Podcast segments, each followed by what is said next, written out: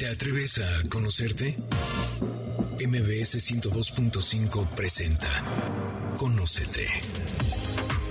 Un viaje a tu interior que, de la mano del Enneagrama y otras herramientas, te ayudarán a encontrar la mejor versión de ti. Conducen Andrea Vargas y Adelaida Harrison. Comenzamos. Muy buenas tardes, esto es Conócete y nosotras somos Adelaida Harrison y Andrea Vargas y felices de que sea sábado porque nos encanta el Enneagrama. Y qué mejor hoy que tenemos a un gran invitado, pero además amigo de hace más de 25 años. Y, además vive en España, él es español. Pero antes voy a saludar a mi queridísima Adelaida. ¿Cómo estás, Ade? Bien, Andrea, encantada y la verdad emocionada, porque el tema que vamos a tocar el día de hoy es un tema que todos sabemos que existía desde hace mucho, es un personaje muy famoso del Enneagrama que era totalmente inalcanzable, ya Pedro nos contará más, nuestro invitado del día de hoy, pero vamos a hablar de un icono del Enneagrama que le ha aportado muchas cosas a Ross Hodgson, a los grandes maestros de Enneagrama, es como el origen de muchas de las teorías de Enneagrama y pues qué padre que hoy nos lo haga aterrizado y fácil de entender, un gran amigo nuestro que bueno, uno de los regalos de la pandemia, no me canso de decir que es el Zoom, es la, el acceso a la tecnología, tener que haber reinventado la manera de grabar radio y podemos acceder a ustedes que están del otro lado del océano y poderlo compartir con nuestro público. Así es que estoy muy contenta. Gracias a todos los que nos escuchan todos los sábados, que nos acompañan y nos hacen el favor de, pues, de abrir este espacio. No se van a arrepentir. El día de hoy, de verdad, es un tema increíble para aquellos que aman el enneagrama. Les va a cambiar el chip, ¿o no, Andrea? No, definitivamente. Y gracias a toda la gente que nos escucha en España, de todas partes, de Mallorca, de, todas partes, diciéndonos sobre qué escuchan los podcasts. Entonces, de verdad nos da muchísimo gusto. Pero no perdamos tiempo. ¿Quién es nuestro invitado? Cuéntanos. Bueno, pues el día de hoy tenemos como invitado a Pedro Espadas, que él es profesor de Enneagrama, obviamente profesional del Enneagrama. Además es vicepresidente de la Asociación este, Internacional de Enneagrama en España, el, el capítulo España. Y bueno, amigo de muchísimos maestros. Y voy a dejarlo a él que se presente, porque Pedro, cuéntanos quién eres y por qué estás el día de hoy aquí. Pues a ver, muy, muy rápidamente, muchas gracias. Eh, me hace mucha ilusión por fin estar con vosotras. Yo soy, así, de entrada, un siete social. es decir, soy una persona que necesita mucho movimiento y mucho vínculo y, realmente yo nunca tuve mucha conciencia de tener problemas debido a mi personalidad, pero como una de las cosas que más me gustaba del mundo era actuar y ser actor, descubrí que había una cosa que se llamaba Enneagrama que te podía ayudar a hacer mejores personajes, más complejos, más riqueza. Y entonces llegué a la conclusión de que para poder hacer eso tenía que salirme del personaje que actúa en la vida, que a fin de cuentas es el eneatipo 7. Y entonces empecé a estudiar Enneagrama y empecé a formarme y acabé dando clase. Y como buen 7 hago muchas cosas, además de ser profesor de Enneagrama y actuar. Soy editor, trabajo en una editorial que se llama La de los Libros en España, dirigiendo la colección Palmira. Y hemos recientemente editado un libro que se llama Las llaves del Enneagrama, de H. Almas, que es el que me gustaría presentaros hoy y hablar un poco de la figura de Almas y de lo que supone su aportación al mundo del enneagrama. Buenísimo. Y cuéntanos, ¿quién es H. Almas? ¿Quién es este señor en relación con el enneagrama? Pues este señor que no se llama Almas, que en realidad se llama Amir Ali, eh, se llama Almas para escribir libros porque Almas es como se dice diamante en árabe, porque él es de Kuwait. Es un kuwaití que se fue a Estados Unidos a, a estudiar física y acabó estando más interesado en el crecimiento personal, en lo que él llama la verdadera naturaleza de lo que somos. Fue uno de los primeros eh, alumnos de Claudio Naranjo en Stalin, descubrió el enneagrama, pero como él venía de todas las tradiciones sufís de su tierra, había trabajado en el cuarto camino, había explorado el budismo, la meditación, pues acabó generando su propia escuela de crecimiento personal que se llama la Ritzenham School, que trabaja con lo que llamamos el enfoque diamante. Ok, ok. ¿Y qué es el enfoque diamante? pues el enfoque diamante es una manera de descubrir los obstáculos que tenemos para que la realidad te toque profundamente en cada momento. ¿Cómo que? A ver, ¿nos podrías dar un ejemplo? por ejemplo, si tú tienes un prejuicio contra una persona de determinada orientación sexual, religión o raza, no te vas a sentar a ver cómo esa persona te impacta, ¿no? No vas a pensar que una persona sobre eh, la que piensas que, por ejemplo, por sus ideas políticas está equivocada, no voy a ser capaz de, notar que me parece atractiva o que me parece inteligente, ¿no? Estamos protegidos todo el rato de, de la experiencia y de dejar que el entorno, que la experiencia nos toque. Mm.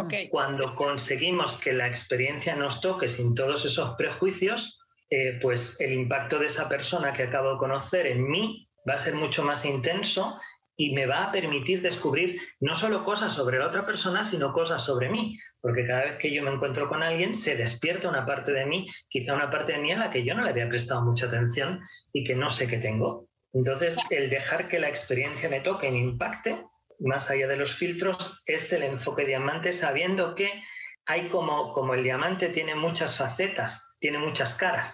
Entonces, la realidad tiene muchas caras y el problema es que el ser humano tiene dificultad para enfocarse en todas a la vez. Si me enfoco en una cosa, no me puedo enfocar en la otra. Okay desde la neurociencia podemos decir que el enfoque del diamante lo que hace es reducir tus filtros de distorsión y desactivar tus mecanismos de defensa para que tu atención no sea tan selectiva hacia fortalecer tus creencias, sino a ver qué aprendizaje nuevo puedes recibir todos los días. Y para eso es la teoría del enfoque diamante. Sí, cada momento de tu vida es un momento que trae un tesoro para ti, ¿no? Entonces, si puedes quitar todos los filtros, todas las creencias, como dice Adelaida, y prestando atención a algo que sabemos muy bien en el mundo del enneagrama, que es el impacto no solo en el centro mental, sino en los otros centros, que muchas veces sabéis que de determinados tipos hay centros a los que no les prestan atención, ¿no? Entonces, ¿cómo es estar presente en mis tres centros y vivir el momento presente, experimentarlo sin ningún tipo de eh, limitación en los tres centros al mismo tiempo.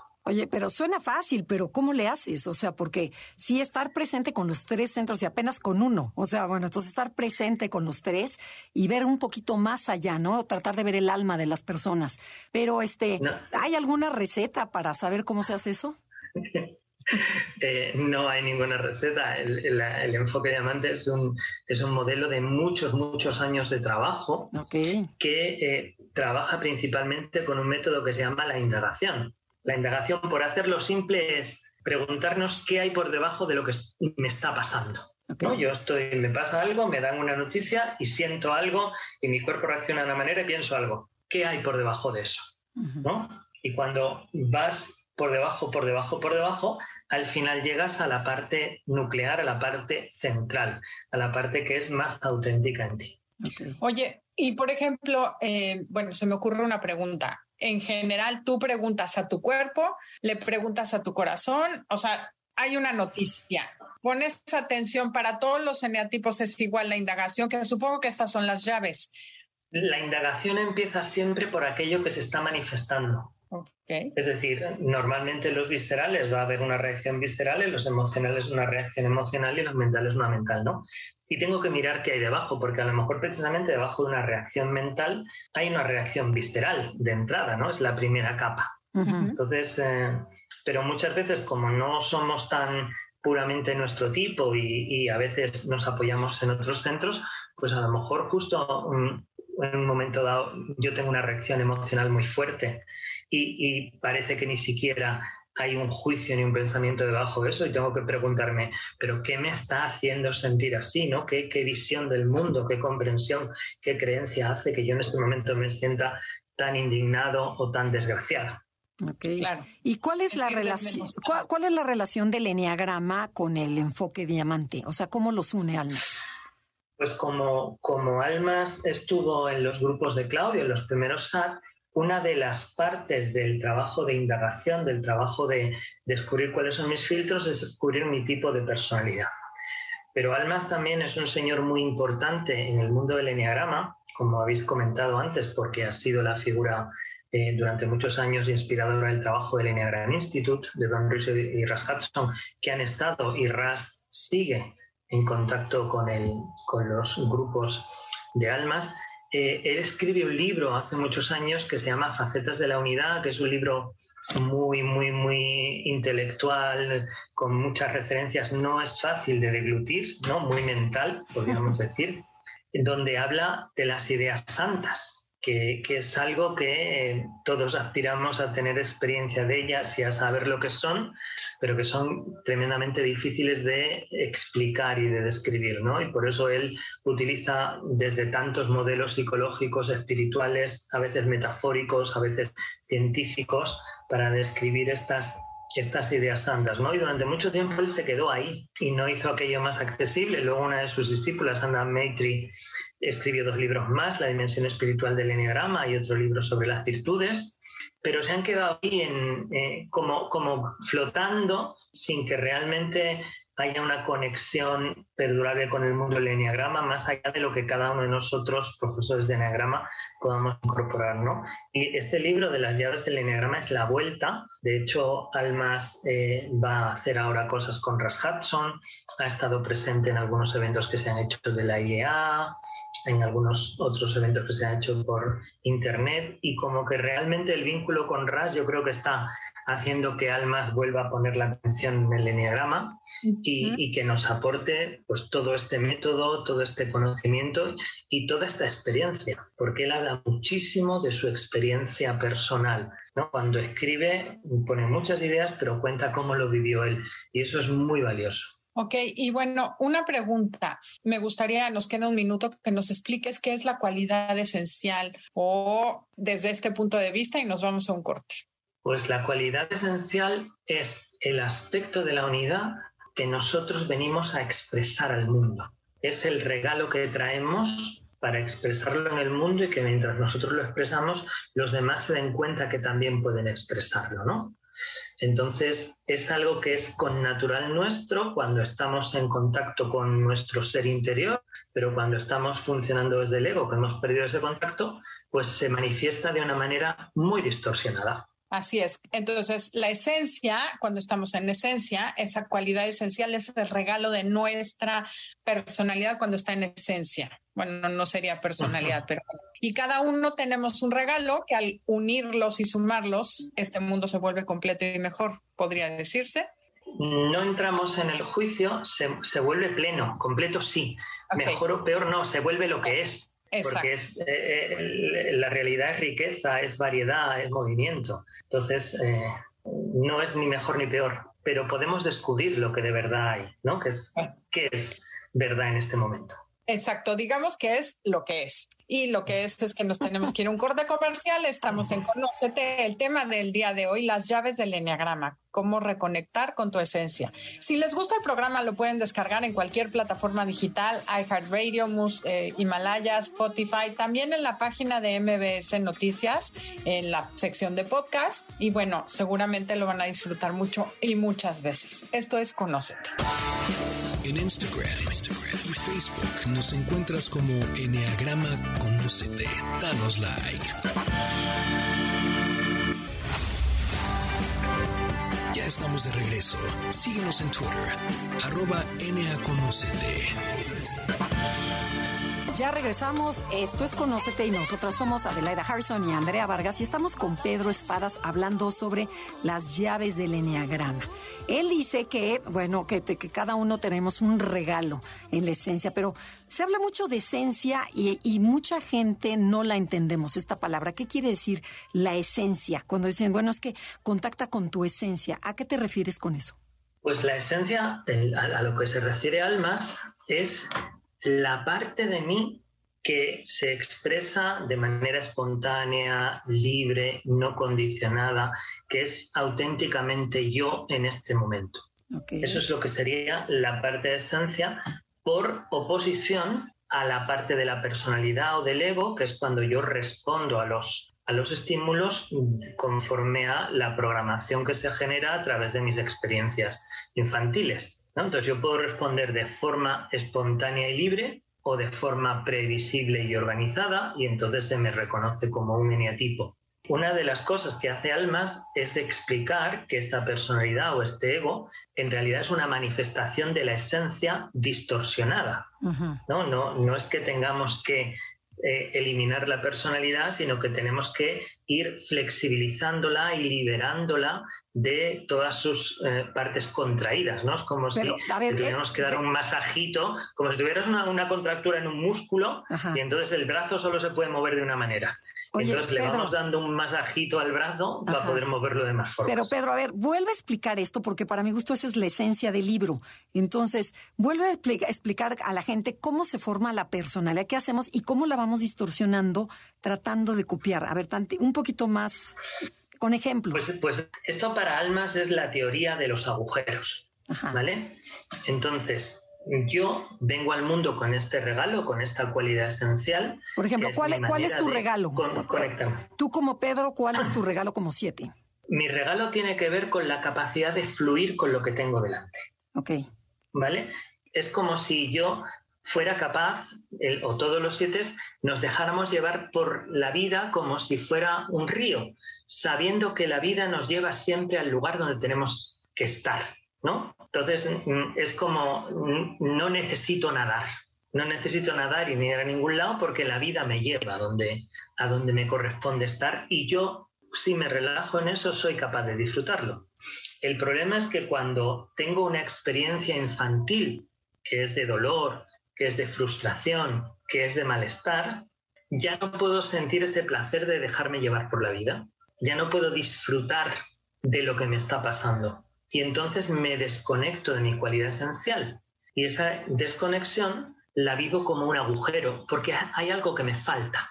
Y para no sentir el vacío y no sentir el agujero, que además dice que es una cosa que se siente físicamente, que es un dolor de, de como que me han arrancado una parte de mí y me han dejado el agujero, lo relleno con la programación, lo relleno con que cada vez que pueda voy a hacer dos cosas a la vez, por ejemplo, porque así voy a tener más, eh, más cercana la sensación de que me estoy moviendo. Cada vez que haya una cosa agradable y una cosa menos agradable, voy a elegir la cosa agradable primero, porque así me siento más cercano a ese placer de dejarme llevar por la vida y que la vida es fácil. Y entonces, todos esos programitas, todas esas eh, formas mecánicas de manifestarme en el mundo van tapando el agujero y me hacen olvidarme que tengo ese vacío. Y como ya no siento el vacío, ya no busco el reconectarme con mi cualidad esencial. Ah, Aparentemente se me ve que me muevo mucho y voy muy feliz por el mundo, como todos los siete, pero no voy feliz por el mundo porque solo sé ir feliz por donde mi ego me lleva y no es nunca por donde la vida quiere que yo vaya. ¿Se, ha entendido? Sí, no, bueno, bueno.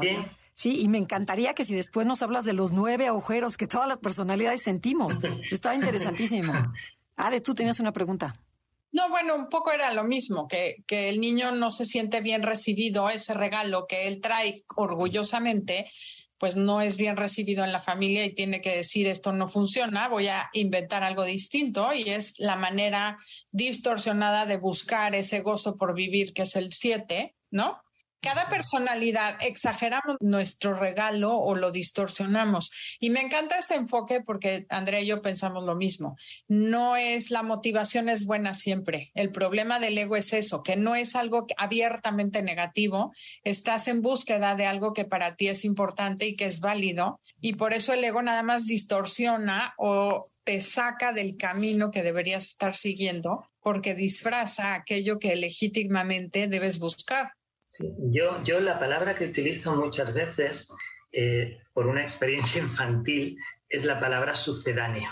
Sucedáneo es como una eh, cosa que sustituye al original, pero que no tiene la, la plenitud del original, ¿no? Yo una vez una señora que venía a trabajar a casa de mis padres me trajo un dulce y el dulce se llamaba, ponía, no me acuerdo el nombre, sucedáneo de chocolate. Y era como una mezcla de grasa animal que habían hecho con azúcar que recordaba al chocolate. Sí, como un sustituto, ¿vale? Que claro, es, ese sucedáneo de chocolate, como tenía mucha más azúcar que el chocolate, creaba muchísima más adicción. De hecho, yo de mayor he aprendido a apreciar lo que es el, el chocolate sin leche, sin azúcar, el sabor amargo del cacao, ¿no? Eso lo he podido apreciar ahora. Y una vez que pruebas eso, o sea, la esencia del chocolate. Te sabe, a, guarrería, te sabe a guarrería, la verdad. Pero en aquel momento era muy fácil engancharse al, al subidón que te da inmediatamente el azúcar de ese sucedáneo del chocolate y entonces te sientes súper bien, pero eso te, provoca unos picos de, glucemia que luego te provocan eh, el, bajón y tienes que ir a volver a comer más sucedáneo, ¿no? Pues el ego es algo así. El ego te mantiene en la activación del subidón de glucemia, te crees que tienes algo, pero en realidad no tienes nada, porque tienes que estar todo el rato fabricándolo tú, todo el rato artificialmente fingiendo que tienes aquello que tienes, pero que no sabes que tienes, aquello que, que, que, has olvidado que tienes y echas tanto de menos que tienes que hacer una caricatura de eso para los demás. Ok. Oye, que, lo queremos bombardear. No, a ver, para almas, ¿cuál es la diferencia entre el ser y el alma? O sea, ¿es lo mismo o es diferente? No. Y, el ser, por así decirlo, es lo que eh, identificaríamos en el mundo del enneagrama con el uno, es decir, la fuente de la que todo mana el origen de toda manifestación, de toda existencia, ¿no? Lo que, lo que vemos en la ley del uno, que todo lo que existe tiene un mismo origen, ¿no? Entonces, ese es el ser con mayúscula. Pero ese ser necesita tener experiencia de sí mismo y para tener experiencia de sí mismo se individualiza. Y al individualizarse se lo llama alma. El alma es como el vehículo de la experiencia individual que utiliza el ser, el infinito, para conocerse a sí mismo.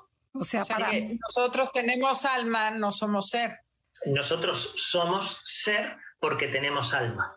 Lo que pasa es que nuestra alma pertenece al ser, pero como, como eh, digamos que en esto el enfoque de amante es diferente a otras tradiciones espirituales. El hecho de tener un alma es un valor porque no hay dos almas iguales. Aunque todas vayamos a volver al mismo origen y vengamos del mismo origen, cada una de las manifestaciones del ser que llamamos alma tiene algo original, algo único y repetible, que, eh, que es lo que nosotros tenemos que, expresar en el mundo, ¿no? que es la, la, historia que venimos a contar, la experiencia que venimos a tener. Y eso del alma sería en otras tradiciones religiosas, pues cada persona o lo que llaman un ser o una persona creada en, el, en, la teoría cristiana, imagen y semejanza de Dios único e irrepetible. Eso es lo que es el alma para almas y el ser es lo que podría decir en otras tradiciones Dios. Entonces, el alma, ese vehículo en que el ser se experimenta, se puede estructurar en forma de esencia o en forma de ego. Cuando está estructurado, cuando se manifiesta en forma de ego, no está expresando su potencial, no está haciendo su trabajo.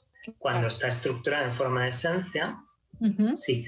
Pero es necesario que cuando el alma llega a la tierra, cree un ego para protegerse y después lo desmonte. Así es.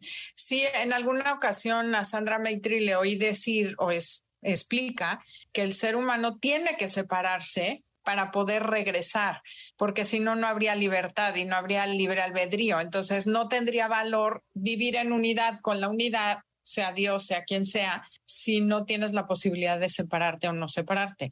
¿Qué sería lo que es el pecado original en la tradición cristiana, la iluminación o la pérdida de la iluminación en el budismo. Y aquí es esto, ¿te manifiestas o no te manifiestas? ¿Es correcto? Efectivamente. Pero todo el rato hay una llamada que tenemos a, poder ir relajando ese ego para que se manifieste la esencia. Cuanto más estamos manifestando la esencia, más eh, manifestaciones de esencia queremos en nuestra vida y más invitamos a los demás a hacerlo. ¿No? Por eso, en el fondo, estamos creando un mundo mejor para todos, porque es un mundo más consciente, donde todos estamos todo el rato regalándole al mundo lo más valioso que tenemos. Claro, y eso es lo más bonito. La, la, maravilla. Esa sería la maravilla, ¿no? Exacto, mientras más ahí, más alta es la frecuencia vibratoria de todo mundo y el mundo es mejor, hay más luz, menos oscuridad o miedo. Pero cómo cuando, pero, oye, no, no, antes del corte comercial, ¿cómo cuando una persona está en esencia, o sea, de verdad, cuando está con esa luz, eh, atrae a las personas, o sea, y en cambio cuando está en ego, las rechaza. Y es lo que dice, hacer un mundo mejor, ¿no? Cuando tú estás en esencia y te encuentras rodeado de personas que están en estado egoico, te dicen que estás loco. Claro. O sea, no siempre, o sea, no siempre los estados esenciales eh, sacan lo mejor de los demás, sacan lo mejor de los demás si saben leer tu luz y conocen la suya. Y entonces dice, vamos a juntarnos y para que, que, la esencia brille más en el mundo. ¿no? Así es, este es un tema importante, me encantaría regresar con ello. Estamos en Conócete, el tema del día de hoy, las llaves del enneagrama y cómo reconectar con tu esencia. Y bueno, también los invitamos a que nos sigan en redes sociales, Enneagrama Conócete, Instagram, Facebook. Y además pueden escribirnos a info Estamos por iniciar muchísimos talleres, cursos, subtipos, todo lo que tenga que ver con Enneagrama. Nos encantará contar con su presencia. Así es que escríbanos o mándanos un mensaje, Instagram, Facebook o correo electrónico. En Instagram, y Facebook nos encuentras como Enneagrama Conócete.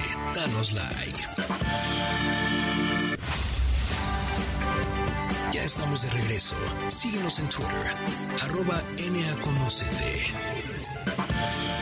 Ya regresamos. Esto es Conócete y nosotros somos Adelaida Harrison y Andrea Vargas y estamos transmitiendo desde MBS Radio Ciudad de México. Estamos con Pedro, Pedro Espadas desde España y él nos está platicando sobre las llaves del Enneagrama de un libro muy, o sea, de un autor muy famoso y muy importante en el mundo del Enneagrama que es A.H. Almas. Y cuéntanos, Pedro, ¿qué, ¿qué ejemplo personal nos podrías dar para entender este trabajo del enfoque diamante en ti, pero algo personal tuyo? Pues, pues mira, hay dos maneras. Almas dice que hay dos maneras de entender este, cómo trabajar con esto que he construido para rellenar el agujero, ¿no? Una de las maneras es la que hacemos todos con el enneagrama, ¿no? Cuando explicamos a las personas sus mecanismos de defensa, cuando explicamos su manejo emocional, ¿no? Esa es como sería la parte más conocida por todos nosotros, ¿no? Las, las, variables con las que explicamos el tipo y ahí vemos y entendemos de dónde viene, ¿no? Pero la otra manera que propone Almas es permitirte, por así decirlo, convertirte en el relleno del agujero convertirte completamente, sentir esa mecanicidad, darle todo el valor, darle toda tu energía. Yo os voy a poner un ejemplo personal. A mí me gusta mucho hablar de ejemplos personales. Cualquier día me echan de la familia.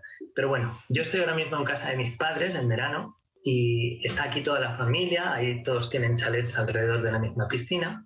Y justo han venido unos primos, un primo hermano mío, que hace tres años no me invitó a la comunión de su hijo. Entonces, yo soy un, claro, yo soy un siete social, ¿no? Porque el instinto, aunque Almas no habla del instinto, esto está, es parte de nuestra personalidad, ¿no?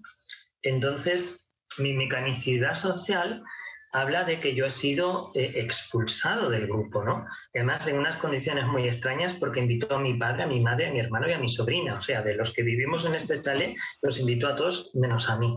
sin ningún tipo de, sin ningún tipo de lógica. Y justo además, yo había sido el único que había intentado eh, organizarme las fechas de los cursos para no faltar a la comunión, ¿no? y, en, ese momento, pues toda la familia decidió hacer la vista gorda decidió ignorar el problema. Y claro, a mí esto me genera una sensación profunda de traición. Y entonces aparece la venganza. Entonces, digamos que el primer paso sería dejarme de verdad planear el asesinato de mis primos. Pero de verdad, métete en eso, vive eso plenamente. No lo hagas, ¿no? Pero permítete. Entonces, cuando tú te permites sentir eso en profundidad, empiezas a preguntar qué hay debajo. Y debajo obviamente aparecen todas nuestras historias de la infancia, de las veces que nos sentimos rechazados, que no nos invitaron a un cumpleaños, que no nos cogieron para ir a la excursión de no sé dónde, ¿no? Todas esas cosas están ahí, ¿no? Y bueno, digamos que esto todavía es, mm, no hay sorpresa, pero por debajo de eso cuando yo me permití sentir como todo ese abandono y ese rechazo de la infancia, apareció otra cosa que me pareció más terrible y más dura de manejar desde el punto de vista del ego, ¿no? Porque empecé a darme cuenta que debajo de eso había una sensación de no pertenecer a mi familia. Y de no pertenecer a mi familia desde el punto de vista de que si yo soy un ser espiritual, que estoy intentando desidentificarme del personaje, toda esa biografía de este señor es mi papá, esta señora es mi mamá, que es importante a nivel ego, que es importante a nivel biográfico, desde el punto de vista espiritual a lo mejor no es tan importante, ¿no? Y entonces yo a veces noto que estoy intentando con mis padres sobre todo tener un tipo de relación distinta como si pudiéramos tener una relación alma-alma, no espíritu-espíritu. Y claro, mis padres no entienden nada, pobrecitos, ¿no? Y, eso me hace sentir una sensación de soledad y de no pertenecer a esta familia. Y entonces por debajo de eso hay una sensación de, no ser de ningún sitio. Cuando uno se permite esa sensación, que es oscura, que es densa, que no es cómoda, de repente empieza como a abrirse una luz de, como no eres de ningún sitio, puedes estar bien en cualquier sitio. Ah, oh, pude llegar a una experiencia de esa cualidad esencial de la que hablábamos antes, pero después de pasar varias capas de sufrimiento y de permitirme experimentarlas intensamente y de preguntarme debajo de esto qué hay. Ahora que ya lo he vivido, ahora que ya le he dado espacio, debajo de esto que hay, ¿no? Entonces, al final de todas las tribulaciones, de todas las interpretaciones, detrás de todos los, los guiones que tiene nuestro ego a través de nuestra historia personal, al final podemos llegar a un sitio de desidentificación y de unidad. Y ese sería realmente el trabajo de almas. Eh, eh, por supuesto, queridos oyentes, esto uno lo consigue un día y al día siguiente por la mañana vuelve a ver a su primo y le vuelven a dar ganas de estrangularlo. Pero si, si retoma, si retoma el trabajo, cada vez es más leve, cada vez es más fácil. No, no son cosas que podamos eh, resolver mágicamente, ¿no?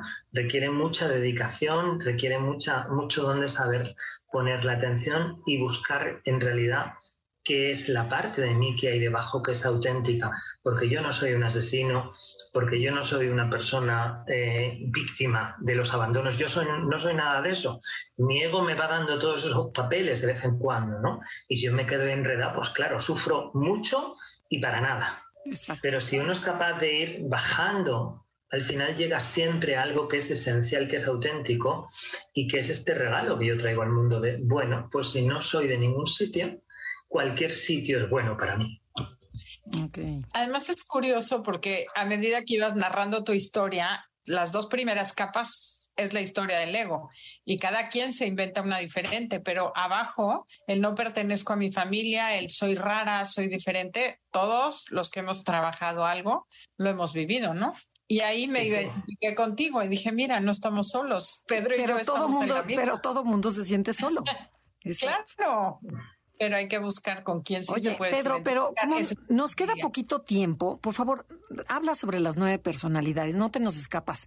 O sea, habla sobre la personalidad uno, qué es lo que tiene estos agujeros que tiene el uno, el dos, el tres, así de forma rápida.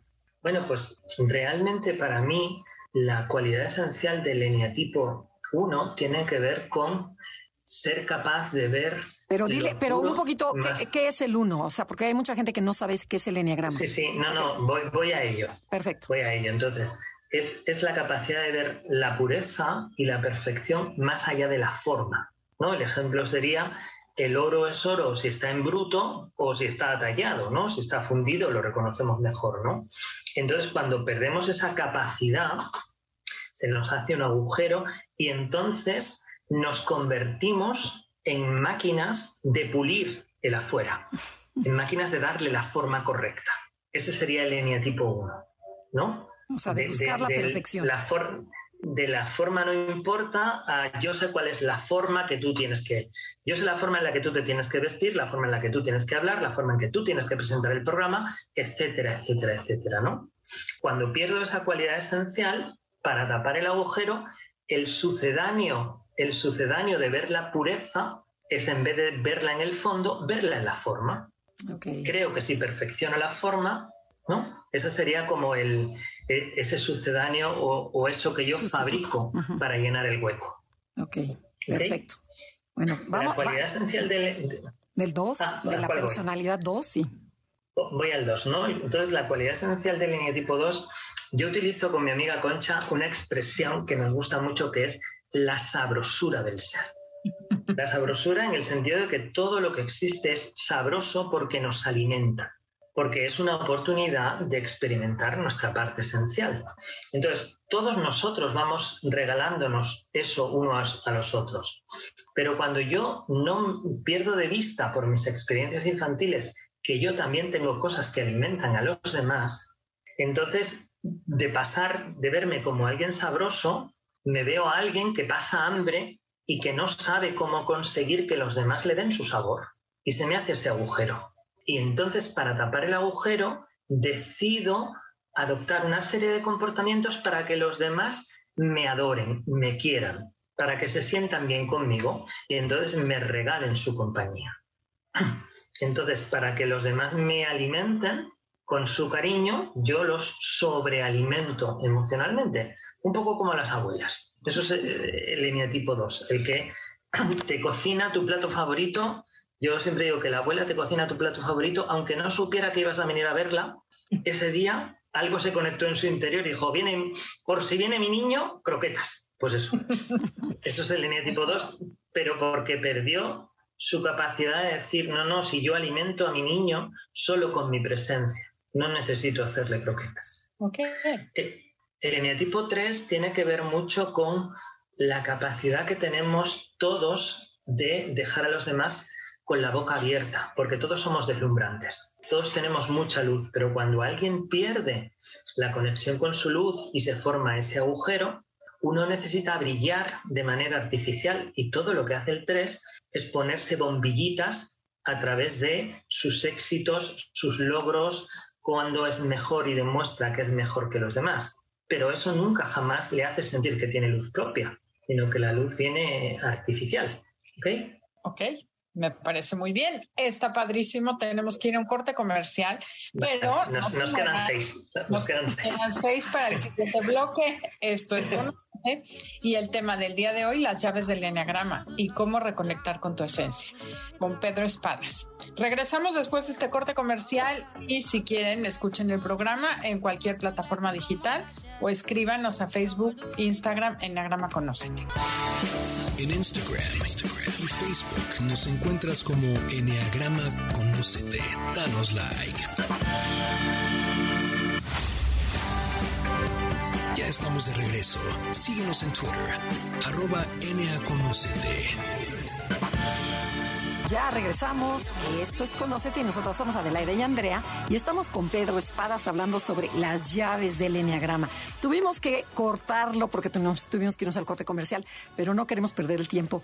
Cuéntanos, nos quedamos con la personalidad 4, ¿no? Sí, vamos a la pues, Vamos a la personalidad 4. Pues este 4 este que se le conoce como el artista, como el individualista, como el original, su cualidad esencial tiene que ver con todo lo contrario que el, del eneatipo 1.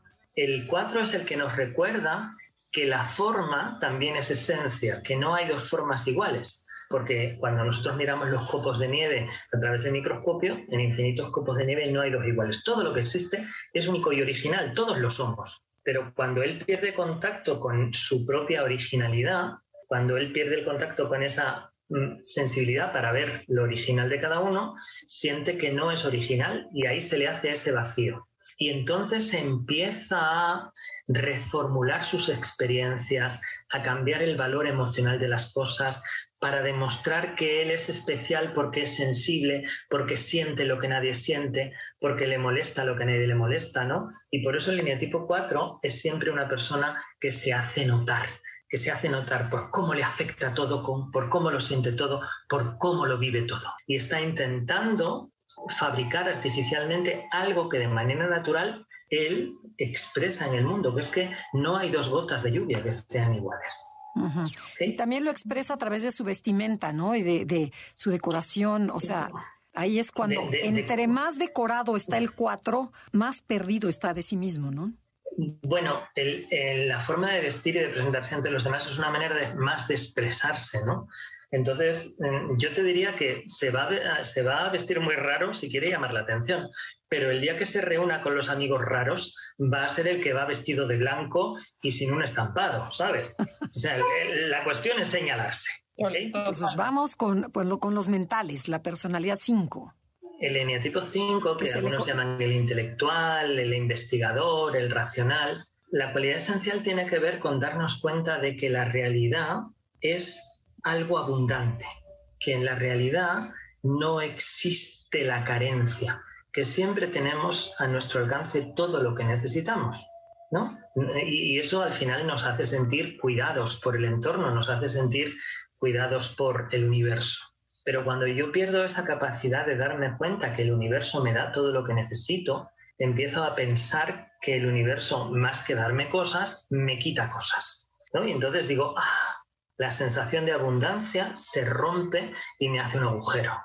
Y entonces necesito volverme súper programado, súper organizado, almaceno cosas, almaceno información, acumulo recursos para sentir algo equivalente a esa sensación natural de abundancia que me daba mi cualidad esencial. No creo que si yo me administro y si yo cierro el grifo y no gasto, no me va a faltar nada que es justo eh, lo opuesto a lo que tengo que hacer para que no me falte nada, que es dejar que todo lo que tenga que irse se vaya y dejar que entre todo lo que tenga que entrar. Ese sería el lineatipo 5. el lineatipo 6, que... haces lo contrario de lo que deberías estar haciendo y tu misión de vida dice que hagas A y haces B, buscando A. Pero, ¿cómo, lo, vamos es que, es que, es que ese B es un sucedáneo, es un simulacro, es un sustituto de lo que tú traes de origen. Claro, claro. Eso es, lo, más sorprendente de todo, ¿no? El lineatipo 6, que se le conoce como el leal, como el comprometido. A mí me gusta mucho el cumplidor. Tiene esa sensación, su cualidad esencial tiene que, tiene que ver con darse cuenta que en el universo no existe el caos que detrás de la más mínima cosa que pasa en el universo está la inteligencia, vamos a decir, del ser, en palabras de almas. Por lo tanto, no hay caos, no hay desorden. No es algo de lo que yo tenga que preocuparme, ni defenderme, ni prevenir. Pero cuando pierdo esa sensación de confianza en, en la inteligencia que rige el universo, empiezo a sentir un vacío terrible y para manejar ese vacío terrible empiezo a buscar reglas, autoridades, compromisos, pactos para intentar que todo lo que pasa afuera sea previsible y que si pasa algo malo nunca sea por responsabilidad mía. Porque el eneatipo 6 tiene muchísimo miedo de ser abandonado como castigo por no haber hecho lo que se esperaba de él. Entonces, si el 6 se relaja y se da cuenta de que el universo ya está ordenado, que el universo ya está organizado para que todos vivamos lo que nos toca, ¿de qué preocuparse? Si aunque te preocupes no le vas a romper el plan al universo. No podemos. ¿no? Es como, ¿cómo, voy a prevenir para evitar lo que Dios ha pensado para mí? Claro. Oye, si te toca, que te quites. Oye, Pedro, pero y en el, en el libro de las llaves del Enneagrama, Almas habla sobre la voluntad del 6. ¿Nos puedes platicar un poquito sobre eso? Claro, porque para poder eh, llevar a cabo todos esos pactos con la autoridad, todas esas normas, todos esos cumplimientos, es necesario desarrollar una convicción personal muy grande. La gran diferencia está en que el eneatipo 6 normalmente pone la confianza en el afuera, en las normas, en las autoridades. Y la voluntad tiene que ver con confiar en mí mismo. Esa voluntad de la que habla Almas es de de verdad hacer las cosas como yo creo que son, sin importarme lo que vayan a pensar los demás, sin importarme lo que vayan a decir de mí, sin importarme las consecuencias, porque yo creo que es así. ¿No? Es la voluntad de mantenerme firme en lo que yo creo que es mi manera, en aquella que me, que me sale natural. ¿Ok? Ok. Oye, vamos con, la, con el 7. Vuélvelo a repetir para la gente que. Bueno, el 7, el, epicurio, el hedonista, todo esto que hemos hablado, ¿no? Tiene que ver pues con esa facilidad de ir fluyendo por la vida como formando parte de un río donde eh, la voluntad está en el río y, y tú tienes, y como el río no para de moverse, a ti para que te pasen cosas, lo único que tienes que estar es quietecito para que el río te lleve. Lo que pasa es que en esas experiencias dolorosas eh, de la infancia, el eneatipo 7 pierde el contacto con el movimiento de la vida, ¿no? Porque es verdad que cuando nos pasa algo desagradable nos da la sensación de que el tiempo se detiene. Y entonces no quiere que eso le vuelva a pasar y para llenar ese hueco empieza a planificar, pues mañana voy a hacer y después lo que haré y entonces me voy a comer y después me voy a ir con fulanito y luego, entonces con todos esos planes yo creo que la vida se va a seguir moviendo para mí, pero de repente tú te has preparado todos esos planes y resulta que te montan una pandemia y no te dejan salir de casa, a ver qué haces. O sea, no te queda más remedio que quedarte en casa para descubrir qué es lo que la vida trae para ti en este momento. El lineatipo 8, que lo llaman el líder o el desafiador o el retador, es un lineatipo que desde algún punto de vista es el más básico de todos porque su cualidad esencial es la fuerza vital misma, ¿no? Aquello que hace que nos sintamos vivos. Pero aquello que nos hace que nos sintamos vivos en realidad tiene más que ver con dejar que la vida me afecte, dejar que la vida me toque. Yo me siento vivo cuando me pasan cosas. Y cuando me pasan algo que no es agradable, el eneatipo 8 no quiere que eso vuelva a pasar. Y para que no vuelva a pasar, cierra su sensibilidad. Y al cerrar su sensibilidad, pierde esa conexión con la fuerza vital y se le forma un hueco. Y entonces genera una serie de mecanismos que tienen que ver con tomar el control de la fuera porque si yo tomo el control sí que me puedo permitir sentir en entornos controlados, en entornos que están bajo mi poder, ¿no? Ahí sí que puedo yo, con mi perro sí que puedo ser cariñoso y sensible. Ahora, con una persona desconocida no, ¿no? Porque el perro está bajo mi control y si no se porta bien, hoy no le pongo el pienso. Así es que más le vale. ¿Ok? Bien. ¿Y el 9? Y el la de Adelaida. que llaman... Eh, eh, es la de Adelaida el pacificador o el mediador. Su cualidad esencial tiene que ver con percibir cómo todo lo que existe está conectado, ¿no? Yo muchas veces pongo de ejemplo el efecto mariposa, ¿no? Como alguien, una mariposa mueve sus alas en Madrid y genera, mm, no quiero generar un maremoto, quiero generar, no sé, algo maravilloso que ocurra en México, ¿ok? Porque todo está conectado y un pequeño gesto va haciendo cadena con otro. Pero claro, el problema es que en algún momento tiene una experiencia donde se siente solo y abandonado. Y entonces, para poder recuperar la conexión con los demás, renuncia a algo interno y mata la conexión con ese algo interno. El mundo deja de estar todo conectado. Ahí se forma el hueco. Entonces quiero llenar el hueco estando a buenas con el entorno, armonizándome con el entorno, yendo al ritmo del entorno, no generando conflicto con el entorno, porque si no genero conflicto con el entorno, no voy a volver a sentir esa ruptura que he sentido en algún momento. El problema es que el precio de no sentir esa ruptura es romper conmigo mismo. Y si yo me reconectara conmigo mismo, me daría cuenta de que yo estoy conectado. Es imposible que yo me quede fuera de juego. Nadie se queda fuera de juego en la realidad. Esto sería muy rápidamente como este recorrido de, la cualidad esencial de perder el contacto, generar el agujero y cómo la personalidad aparece para llenar ese agujero y que no sintamos el bueno. Así es, interesantísimo cómo lo hiciste y además justo a tiempo. Uy, difícil. Así es. Sí, nos tenemos que ir, ya nos ganó el tiempo y bueno, de verdad te agradecemos muchísimo, Pedro, que hayas venido a contarnos con esa capacidad de narrativa que tienes, que lo hace todo muy divertido y fácil de entender, eh, sobre este libro de Almas, que es uno de los, como dices tú, gurús y origen de muchísimas teorías de Enneagrama. Claro, y que no nada más nos queremos en las personalidades, sino que profundicemos un poquito más, ¿no? Que tengamos la llave para cada personalidad. De verdad fue un placer tenerte, un honor tenerte aquí. Y ojalá se repita, tienes miles de temas de Enneagrama que la gente le encantaría escuchar. Pues mil gracias, Pedro. Gracias a todos ustedes que nos acompañaron el día de hoy. El libro se llama Las llaves del Enneagrama de A.H. Almas, editorial Palmira. ¿Lo pueden conseguir por Amazon? Sí. La, editorial La Esfera de los Libros, colección Palmira. Perfecto. Y se consigue en Amazon, en eh, Casa del Libro, cualquier editorial. Pero ¿y a ti, Pedro, dónde te contactan? Pues mi web se llama Enneagrama para Autoconsciencia. Yo tengo una web que se llama Enagrama para tu conciencia, un canal de YouTube que se llama igual, y bueno, poniendo Pedro Espadas se me encuentra en Facebook y en todas estas cosas. Soy ven, el, señor es muy famoso. fácil de encontrar. Así es, difícil de contactar, pero muy famoso. gracias.